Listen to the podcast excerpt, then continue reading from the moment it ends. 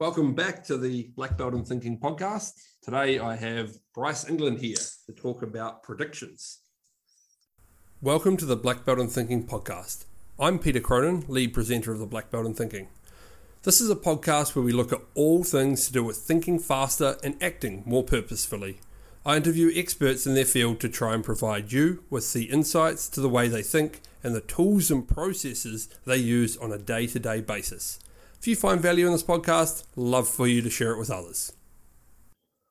Hi, Peter. Hey. All right. So, start us off. What's I assume you're not talking about, uh, you know, going down to the local fair and meeting someone with a crystal ball and getting them to predict things. So what's what's a feels like that sometimes. um, especially when we're dealing with clients, sometimes it feels like they've just gone and got a crystal ball and gazed into it, predict the future of, yay, my, my business is going to be great. And then of course COVID hits and they didn't predict that. Um, yeah, so predictions, that's one of those things. Well, I'm from a consulting background, so predictions is quite important to us when we, we're going to tell our clients what benefit they're going to get from engaging with us. Uh, so predictions is has a, quite a serious meaning in that context. But predictions, and the I like the crystal ball because it's a good contrast. Predictions for me has always been this sort of um, hit and miss topic that people use.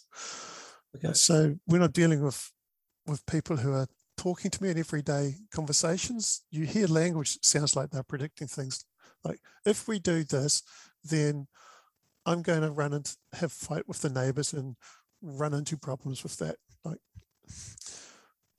and then you have predictions where people go, yeah, and then I'm going to go to the supermarket and then I'm going to go to my friend's house and we're going to have a few drinks and then I'm going to come home. They all carry that scent of um, predictions, but some are useful to us and some are not. Right. Gotcha.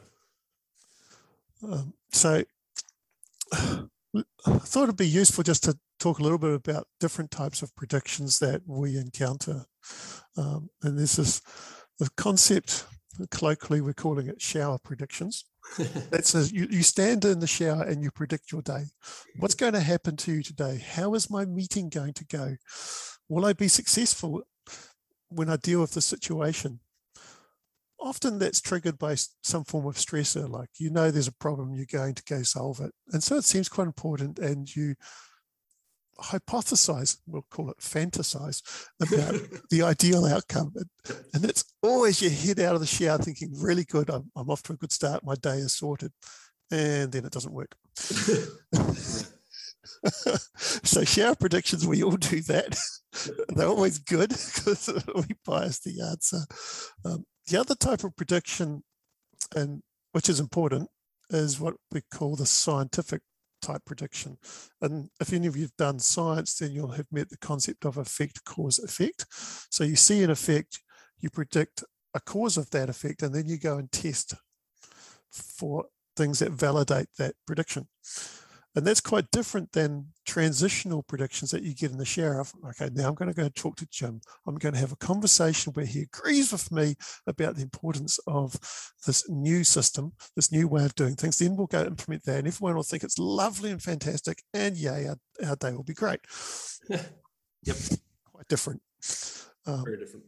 So, from a consulting background and, and from a BBIT background, scientific predictions are the ones that we want they're the ones that give us a hypothesis that stands a much longer test of time, as in we go and deploy it and it pays off, plays out exactly as we predicted. And we know why. And then we can go and do the same logic into a different approach, might be a different environment, and it works again. And this is what we do in consulting when we take the BBIT tools and we use causal chains and we look at the underlying cause of a problem a customer's having, and then we can translate that from environment to a different environment. And where things are in common, like people and people's behaviors, the predictions hold true. And you only have to adjust when an environmental factor shifts. Um, so, scientific predictions is what we in the consulting field love because yep. it's you, you form a hypothesis and you go, great, am I going to now deploy this on a customer site where I could do a, million dollars in damage if I get this wrong? Um, no. what am I going to go and do? I'm going to go and do some experiments and test it. And if it's valid, then I will roll it out. Or we'll pull out like the BBIT tools and we'll go, let's get real clear on why this prediction will play out the way we, we have and we'll document it in great detail. And we'll get other people to test it and go, what are the assumptions we're making that are wrong? So this is all, all really good for predictions. Um, probably in a day-to-day sense, predictions are really useful when we want to get control of an environment. Like if I'm a manager in a team and I have issues happening, my, my output might be variable. We want to stabilize it. My, I'm getting a bit of heat from the boss in terms of, well, my boss, because I'm boss of someone else, mm-hmm. about performance and I want to lift it. Or I'm, I'm dealing with staff who aren't getting on particularly well with each other. All of these day to day issues, predictions are relevant to. Um, what we have in the environment is more the scientific predictions. We're, we're still going to do the shower predictions. I still do them in the morning. I get in the shower and I predict my day. And sometimes it works, and I'm like, yes, I'm good at this. And sometimes it doesn't. I think, oh well, never mind. but when we're in, in business with it, we like to go and say, okay, what are the patterns I'm seeing that validate my predictions? What are the patterns I see that give me a basis to form a hypothesis, a new prediction that I can work on. And from a consulting standpoint, we'll start the practice of what we call logging. So we, we would be saying, right, what am I seeing today? Log that. Predict what I'll see tomorrow. Tomorrow, I logged it, what happened. Did I see that pattern? Make a new prediction. Log it the following day. Right. Make a new prediction. Log it the following, and just keep going. So the big um, difference there is you're actually looking for it and being honest with yourself as to whether you find it. Yeah, Yep. You are testing and measuring your predictions, and that moves you from the shower based predictions of, of, I wish it would be like this, ideal outcome, to the what is actually happening in the noise. And do I actually have control as in are my predictions hitting the right mark? So I, I predicted if I go in and I talk with Jenny and we have a conversation about people's feelings, it's going to play out so that the workplace is much happier and the culture is nicer. Okay, well, let's go have the conversation. What should I see? Make a prediction. Well, I, I should see that she has conversation with people and there's less arguments going on. All right, do I see that? Right. Yes, I did. Great. No, I didn't. Whatever the answer is, make a new prediction. Um, now, if we get onto like more less businessy topics, I like building model planes and flying them at the airfield. Yep. So I go out to a, a, little airfield on the back of a farm, and there's usually about 10 other blokes there, often white around the hair because they're retired. They're, they're now doing hobbies. Yep. And I'm, I'm, I'm still this working person who turns up. And I fly my little model plane around. And I've got to say, I've, I've had some minor pranks. the odd wing exploding, engine ripping off when things have cartwheeled and, and you might say, like, I even try and teach my kids to fly. My, my youngest has this habit of going, ah, I understand. No, you don't need to teach me anymore. Oh, I can go oh, yeah. do it. Yep. And of course, he just makes a mess of it. Yep. But you can't train him because he believes, which is his shower-based predictions coming through, that he can he he understands, therefore he's good. Right. He's visualized doing it, so therefore it'll all go fine. Yeah. It'll all come good if I believe. Doesn't work for him in, in, in those environments. Um, so it was really interesting. I, I built my last planes, which is really my first big build, not like a little kit set $30 thing where you get some glue and balsa wood and then you throw it off the balcony and go, well, that was fun. One with an engine on that you fly around and if you get it wrong, it's going to, the tail will rip off in the air or, or drop, fly into someone's car and actually do serious damage. Right. So, you, as you said, this is upping the stakes on on upping the stakes a little. Yeah, and, and, that's when predictions start shifting from how am I going to build this plane? Well, I'm going to slap a wing on, I'm going to slap an engine on, and it's going to be good. Yep. There's a shower based prediction. and, and what happens with those is, yes, indeed, it lifts off the ground and then it either stalls, tip stalls into the ground, or when you come into land, it's tail heavy and it just crashes. You can't land it because you haven't figured out, sorry, you, you haven't got it right by accident. Yeah. Or because you've done 50 of them, you got it right because you just know where it is. That's, that's a different story again. But so when I was building this plane in, in my first build, I was sitting there with the tape measure. I was measuring the length of the plane. I was putting it on the kitchen scales, going, how heavy is it? Trying to find the, the aeronautical neutral point, which I want lined up with the center of gravity of the plane. So the lift and the center is right. So the plane lifts, stays level as it lifts up and goes down. Yep. Otherwise, it'll t- it'll tip stall. It'll, be tail heavy and crash into the ground on landing. And so all of this was about making predictions and testing. So the basic prediction is if I've got the center of gravity right, then it will land nicely. And it did on my first flight. So yay me. Nice. Um, that's a different level of rigor than a shower based prediction. So, shower based prediction is me fantasizing about how this plane's going to work out. A scientific prediction is me going and forming a hypothesis and then testing and measuring it, which is tape measures and logging and those sort of things how much how heavy is my engine how far should i put it from the wing all these sort of checks Yep. Yep.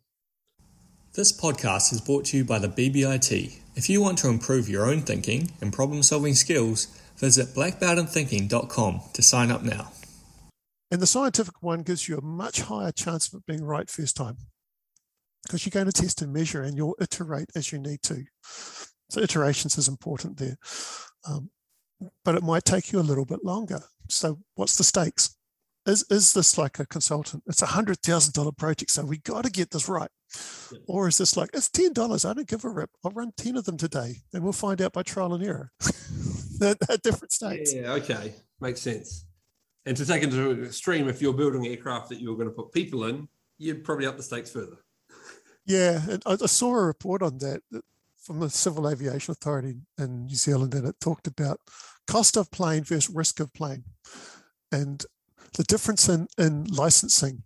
So you have like a pilot who's certified to fly a commercial aircraft with passengers on board. Yep. There's a higher stake involved than say a private pilot who just flies themselves. Yep. Than say a recreational model flyer where there's no one in the plane. Yeah. Yeah. Yeah. and so what they found is the, the cost of the recreational model flyer getting into the sport was quite quite low. You, you do a few flights, you figured out how to land, you were let loose at their field. The worst that's going to happen is you're going to crash your plane into someone's car. That can be expensive, so you have Sure. insurance for that. Yep. But they don't have a particularly hard licensing regime for that. And the cost of entry is quite low. And the cost of your model might be only a couple hundred dollars or a couple thousand dollars, that sort of range. But then you get into a, a private pilot's license and flying a Cessna with a person in it. Suddenly the plane's, well, it's hundreds of thousands of dollars to buy the plane. And it's going to cost you 30, might even be more these days, to get the license for it. The stakes are higher. The rigor required is higher. So you test your responses, you test your predictions a lot more before you're certified. You do a lot of testing on the plane. And again, you up the stakes if you're going to a, to a bigger airliner with lots and lots of people on board. Uh, it's the same in, with us in our everyday lives. Yep. What do we care about? In which case, we'll put more effort into making good predictions and we will pay attention to those predictions and alter and tune. Like, say your partner is into gardening and they they just get some seeds and they plant them and the plants don't work and they go why is that? And they they ask around and the person says ah because it's winter. You shouldn't plant those in winter. Plant, plant them in summer. Like oh so if i plant them in winter they'll die. If i plant them in summer they'll flourish. Yes. Okay i plant them in summer. Hey look they flourished. That's predictions. Right. just Yep. at everyday level and that that's what, what happens to all of us. You get into business and it shifts to you may not have the ability to do a summer winter test. Like I'll make a change to your business in summer and I'll make a change to your business in winter. Let's see what happens. it becomes why do I believe it will work? And you you put more effort and work into it, same as planes. Right. So it's not that these shower thoughts or the shower predictions are bad. It's that acting on them just willy nilly is bad. Whereas if you take a shower thought about something that might happen and then actually sit down and, and break it down into, as you said, all right, well, if I, you know, if I predict this is going to happen, does that even make sense? And if so, how would I do what a, yes. a, small, a, small, portion of it to see if it has the impact before I dive in? Feet, you know. Yeah, you're looking at what is the underlying piece of causality there. What is the critical pieces that need to be right, and you go and test those, and you validate yourself that they are right, and then you string them all together into a into a major change.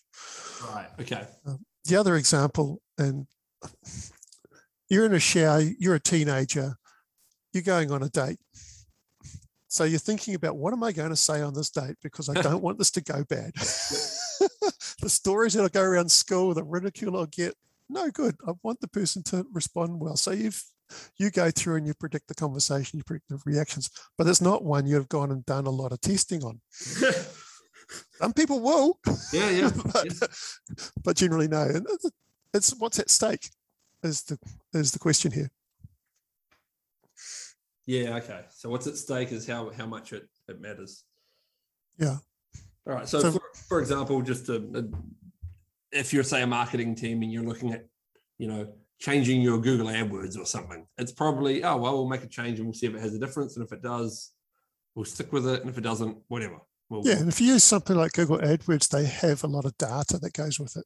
Yep. So you can test and measure. So for example, if you were to spend a hundred bucks, you might just try something. But if you're thinking this campaign is going to cost me ten thousand dollars or a hundred thousand dollars, it's a big campaign. You'd probably do some more testing, and you'd pay attention to the numbers, and you'd you try and improve your conversion rates and all this sort of stuff. And that's all prediction. Test it. Prediction. Test it. Okay, that makes sense and I guess it's um it's as you said earlier the same thing in the team uh, in you know in the office um hypothetically in the office these days yeah um where where as you said you you you log it right somebody in your team says oh I'm going to do this to to I don't know increase our quality or increase the speed we can do things and you go ooh I don't know that's going to work but I'll give yeah. it. We can give it a go, and we can log and see. What, you know, what are we looking for, and do we do we find that? If it's important, you'll log it. You might have a critical measure or two at work, but you may be a whole lot of other measures that aren't critical. If you're predicting a change to a critical measure, you'll probably log it or be advised to log it. Yep. But if it's a, another one that's not critical, you might not. And that's the choice you'll make. All right, cool. Makes sense. All right. So, what's your, I guess, your parting advice for anyone listening to this and wanting to increase the quality of their predictions or to actually go about it in a, a structured way today? What, what, what, do you recommend they do today and tomorrow to, to have a go at this? Uh, probably the, the simplest set of guidance there, it may not be the simplest thing to do, is just record things. So get a diary. Some of you may already be really good at diaries or blog writing or anything like that. It could, like it could be a blog post. And it just says, right, today I have a mission on I want to improve the quality of my writing. So I'm going to go read this guide to writing and then implement it, whatever that guide might be. Someone someone's telling you about grammar, say. Yep. And then I'm going to go off to another piece of software which is going to test it. So my prediction is, and you'd write it down, this guide about the grammar will make a difference to my score in my my written prose. In Grammarly or something, yeah. Grammarly, yeah. And so you, you do the course, you write with it, you submit the article, and you get it tested by Grammarly, it gives you a score. And you go, hmm, okay, was it higher or lower than what my previous score was? If the answer is yes, then great. And you, you'd probably run three or four of those repeat experiments over a series of a week. And if the scores stay up, then you know it made a difference. If the scores went back down again, you know it didn't reliably make a difference. It might have just been lucky. Right. Okay. So that's the other key point is you can't just measure it once and go, oh, many, it works. Many times you can't just measure it once. You want to validate that it's causing the right effect. So this is the effect cause effect. I want an imp- effect which is improved outcome. I predict the issue was my grammar was crap. Okay, well, how can I test a shift in my grammar has made a difference? Well, I can use Grammarly. And then you test it like repetitively until you've got a high confidence that, yes, that made a difference. And then you'd make a new prediction of how else can I improve it? Well, I need to know something about first person and third person. I need to get that consistency. You make that change and you test it again and you go, wow, that made a difference. Yes, it's I've improved again. And so on.